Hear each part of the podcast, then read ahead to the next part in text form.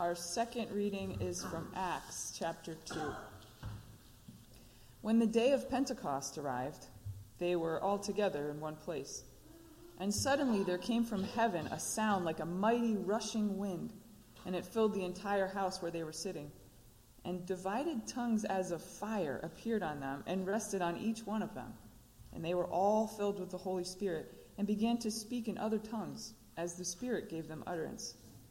Now there were dwelling in Jerusalem Jews, devout men from every nation under heaven. And at this sound the multitude came together, and they were bewildered because each one was hearing them speak in his own language. And they were amazed and astonished, saying, Are not all these who are speaking Galileans? And how is it that we hear, each of us in his own native language? Parth- Parthians and Medes and Elamites and residents of Mesopotamia, Judea and Cappadocia, Pontus and Asia, Phrygia and Pamphylia, Egypt and the parts of Libya belonging to Cyrene, and visitors from Rome, both Jews and proselytes, Cretans and Arabians. We hear them telling in our own tongues the mighty works of God. And all were amazed and perplexed, saying to one another, What does this mean? But others, mocking, said, They are filled with new wine. But Peter, standing with the eleven, lifted up his voice and addressed them Men of Judea and all who dwell in Jerusalem, let this be known to you, and give ear to my words. For these men are not drunk, as you suppose, since it is only the third hour of the day. But this is what was uttered through the prophet Joel. And in the last days it shall be, God declares, that I will pour out my spirit on all flesh, and your sons and your daughters shall prophesy, and your young men shall see visions, and your old men shall dream dreams. Even on my male servants and female servants in those days I will pour out my spirit, and they shall prophesy. And I will show wonders in the heaven above, and signs on the earth below blood and fire and vapor of smoke. The sun shall be turned to darkness and the moon to blood before the day of the Lord comes, the great and magnificent day.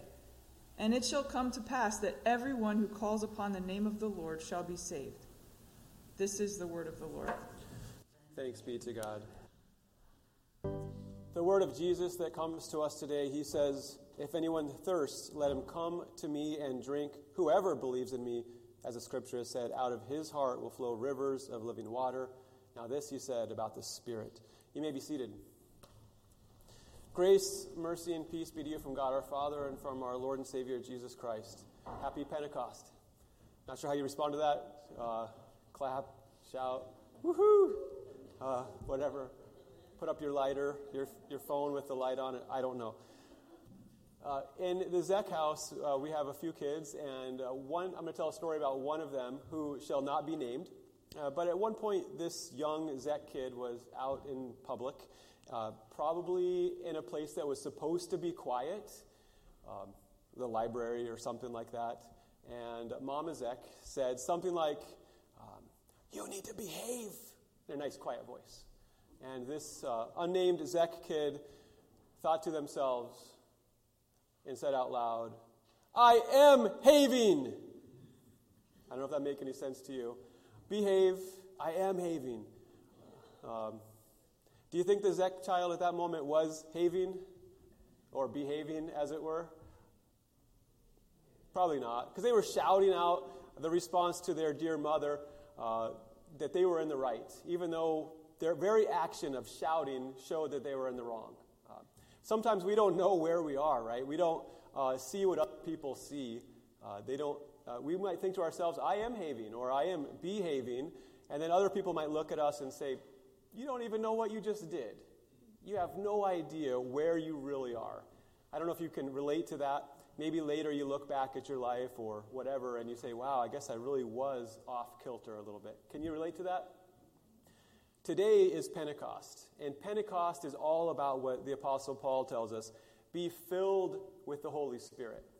We might read that and say to ourselves, I am filling, you know, just like that Zech kid said, I am having.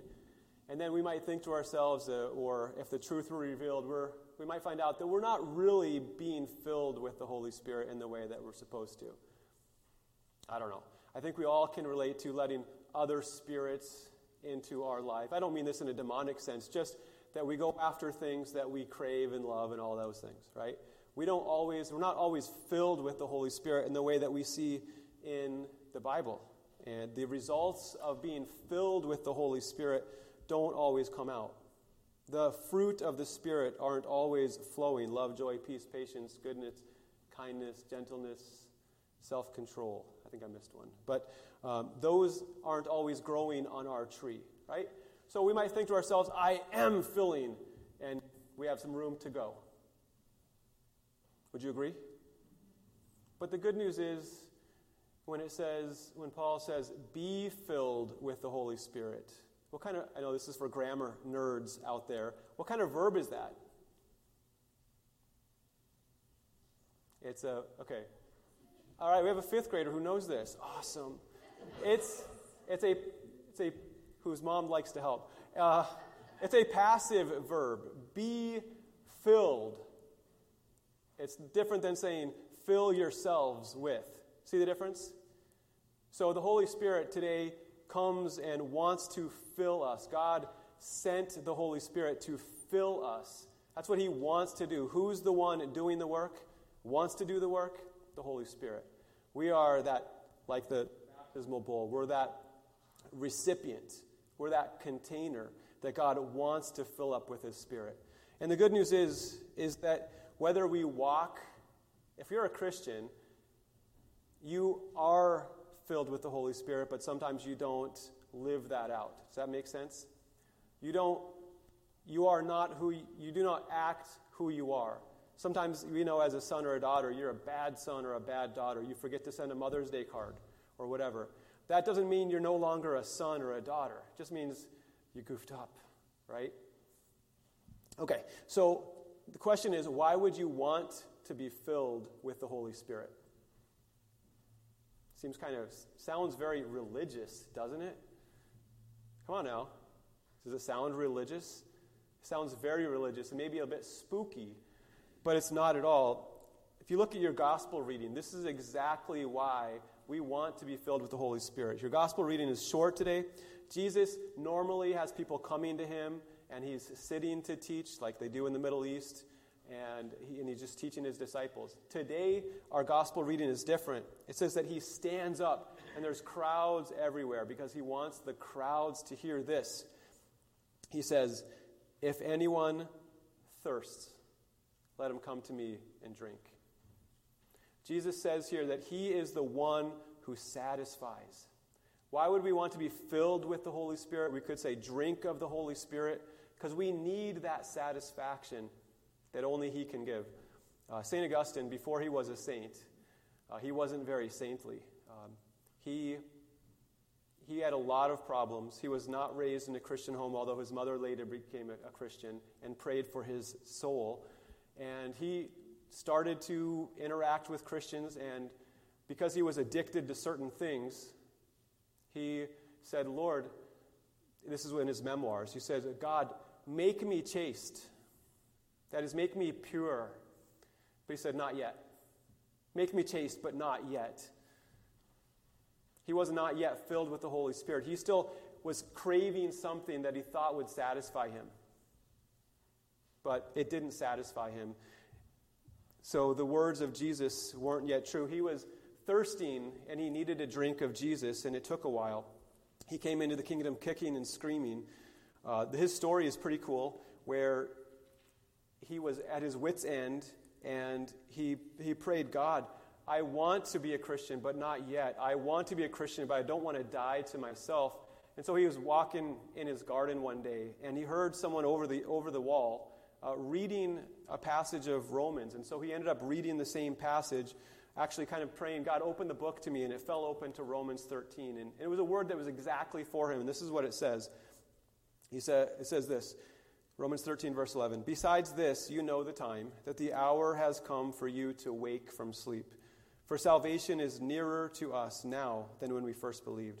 The night is far gone, the day is at hand. So then, let us cast off the works of darkness and put on the armor of light.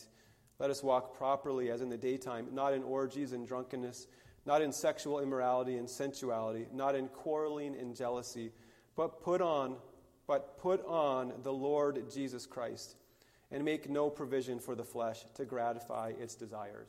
That was written to Christians who were growing in holiness, but this non Christian man heard it and said, This is exactly what I need. He drank of Jesus at that moment. You've probably heard St. Augustine say, um, our, our souls are restless until they find their rest in thee. Have you heard something like that? St. Augustine came to have that rest that only Jesus could give. I don't normally do this, but I have a similar story. I became a Christian, but I was still relying on my own efforts to be good. I wanted to prove that I was worthy of Jesus' love. So I've been a Christian six months, and I'm starting to get to the end of my ability to be good. At first, I could like stop doing this, start doing that, but it was all on the outside. My inside was still not right. And I heard this song by this, this singer named Keith Green, and it said, My son, my son, why are you striving? You can't add one thing to what's been done for you. Rest in your faith, my peace will come to you. And then I also read my favorite verse, which has become my favorite verse, John 3:17. God did not send his son into the world to condemn the world, but rather that the world should be saved through him. I thought since I didn't measure up and couldn't measure up, God really wanted to condemn me. That's the exact opposite. I can never measure up, but Christ can. That is the gospel, and He's measured up for us. Okay, so all that soul satisfaction that we find in Jesus, that comes through the Holy Spirit. And it comes to us, especially today as we remember Pentecost. So, would you turn in your bulletin? We're going to look uh, at the day of Pentecost. I want to pull out four things. We'll start a little slow and then a little broad, and then we'll, we'll take it home. So, Acts chapter 2, it says, when the day of Pentecost arrived. So, Pentecost, as you might know, is, you probably have never celebrated, but faithful Jews celebrated it. It was uh, seven weeks after Passover, basically, and it was the time to bring in your wheat harvest. And it was, you, you would bring in two loaves of bread to God to say, Thank you, God, for bringing in this harvest. And you would wave before the priest, and, and later they say these two, these two loaves of bread signified our past and our future, both of which God has. So, this day of Pentecost was a day of, of celebrating what God had given us in the harvest. So, it was a fitting day that the beginning of the church would be this day of bringing in the harvest. This day of Pentecost went from 120 believers to 3,000 more. This is incredible. We have maybe 60 people here or, or fewer. If we wanted to add proportionally 1,500 to our church today, do you think we could do it on our own? No. Maybe if we had $10 million and said, if you join, you get $1,000, then we, you know, we might get enough people, but then we'd be out of money. And that would never work in the long run. Okay, so it says, when the day of Pentecost arrived, it's this festival of ingathering, they were all together in one place. Um, and just as an aside, this word in English, it doesn't come out up as much when the day of Pentecost arrived. Uh, in Greek, it's a very unique phrase. It's kind of like when the promised day finally came. And it's so different that it's only used three times in the New Testament. The first one is in Galatians by, by Paul, who says, uh, In the fullness of time, God sent forth his Son, born of a woman. So the first time, the first salvation history that God fulfilled was Jesus coming in the flesh. The second one is also by Luke, and this is in Luke chapter 9. It says this, and again, it doesn't sound like much in English, but in Greek it's very different. When the days, this is Luke 9:51, when the days drew near for him to be taken up, he set his face to go to Jerusalem. Okay? So the second epic in this New Testament salvation is Jesus setting his face to go to Jerusalem. Because there he would accomplish what only he could accomplish the five wounds, as you see on our, our altar banner, that atone for the sins of the world. His rising from the dead to proclaim that the forgiveness of sins is taken care of. And then we come to Acts chapter 2, and it's the third time this phrase is used when the day of Pentecost arrived. This is the day when this forgiveness won for the world is going to spread out to the whole world. When the Spirit is not going to be just among us, but in us. All right, that was a lot for verse 1. Verse 2 says, And suddenly there came from heaven a sound like a mighty rushing wind and it filled the entire house where they were sitting. Now notice this is it's a room probably like this big, 120 people are gathered together, and there's a, a noise. It doesn't say there's a wind. It says there's the sound of a wind. And apparently people will come because of this sound. It'd be like if we had a siren going off in here. It sounded like a hurricane going through. Can you imagine it? Can you? That would be pretty amazing, wouldn't it? But here, notice, there is no wind. It's as still as can be because verse 3, it says this, and we can't even understand what this means, but it says, And divided tongues as of fire appeared to them and rested on each one of them. There's fire right above each of their heads, and it's not whoosh, blowing away, it's resting on them. This is a symbol. So, this is the, the day when Jesus' would, words would be fulfilled. Remember John the Baptist? People asked him, Are you the, the prophet, the Messiah? He says, No, I baptize you with water for the forgiveness of sins, but one is coming after me, whose sandals I'm not even worthy to untie. He will baptize you with, remember, the Holy Spirit and fire. That's the fulfillment here. Jesus is baptizing his people with the Holy Spirit and fire. Verse 4 And they were all filled with the Holy Spirit. That's the miracle that happens. The other things are signs of it so that others would also believe. They're filled with the Holy Spirit. And because of that, they begin to speak in other tongues as the Spirit gave them utterance. All right, so it's an amazing event. And because of this, people from every other language hear them speak in their own tongues, right? People from down south, people who are uh, you know, live on the, on the Arabian desert, people who live in the islands of Crete, all over, they hear in their own tongues as these Galileans who seem drunk are filled with the Holy Spirit and speak. It's kind of odd. We can't understand it. And that exact thing does not happen. And it only happened a couple more times in in the book of Acts, and not even to that same degree. It was a limited occurrence. But does that mean that being filled with the Spirit was back only for back then, for those beginners in the early church. No, it's for us here today as well. So I just want to show you four things that result from being filled with the Spirit, and some are very short. First one is that they were they were given the power to praise God. Right? It says the people who hear them say, "We hear them speak in our own language the mighty works of God." When we're filled with the Spirit, we speak God's praise. And I could also say, if you're speaking God's praise, it's evidence that you are filled with the Holy Spirit. So that's the first one giving praise to God for all he does. Second thing is they proclaim. Like Peter says, hey, let me have your attention. These guys aren't drunk. They're not having whiskey before breakfast, as it might look. It's almost humorous. It's like these guys aren't drunk. They're drunk on the, on the Spirit of God. So what you hear is a miracle. And then he talks about um, how this is a fulfillment of Joel, who says this in the last days, I'm going to pour out my spirit on all flesh. My sons and daughters will prophesy. In this context, that means to proclaim. What are they proclaiming? In short, verse 21, Peter summarizes this from Joel It shall come to pass that everyone who calls in the name of the Lord shall be saved. All right, so when you're filled with the Holy Spirit, or I should say, the Holy Spirit wants to fill you so that you might have the power to proclaim. To say, like, Jesus saved me, He can save you. That's what the Holy Spirit wants. He wants people to call on the name of Jesus. They can't do it on their own. In fact, we, we know from our catechism um, I believe in the Holy Spirit. What does this mean? I believe that I cannot, by my own reason or strength, believe in Jesus Christ, my Lord, or come to Him, but the Holy Spirit has called me by the gospel. So that's the second thing.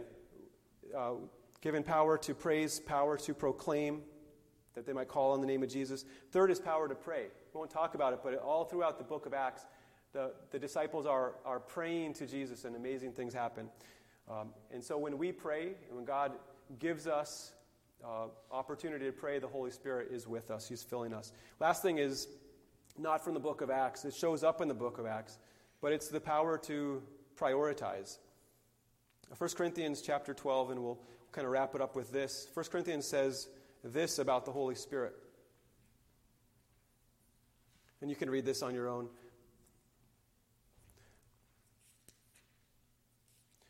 First Corinthians 12, verse 3 starts off and says, No one can call the name of Jesus unless no one can say Jesus is Lord except in the Holy Spirit.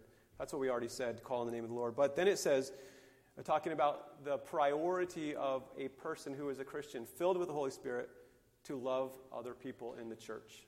Right? This is what he says. There's a variety of gifts, but the same Spirit. And there are varieties of service, but the same Lord. And there are varieties of activities, but it's the same God who empowers them all and everyone. To each is given, listen carefully, to you is given the manifestation of the Spirit for the common good.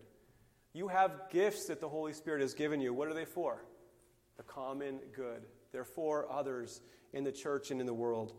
So the gifts that you have, the spiritual gifts you have, are not for yourself.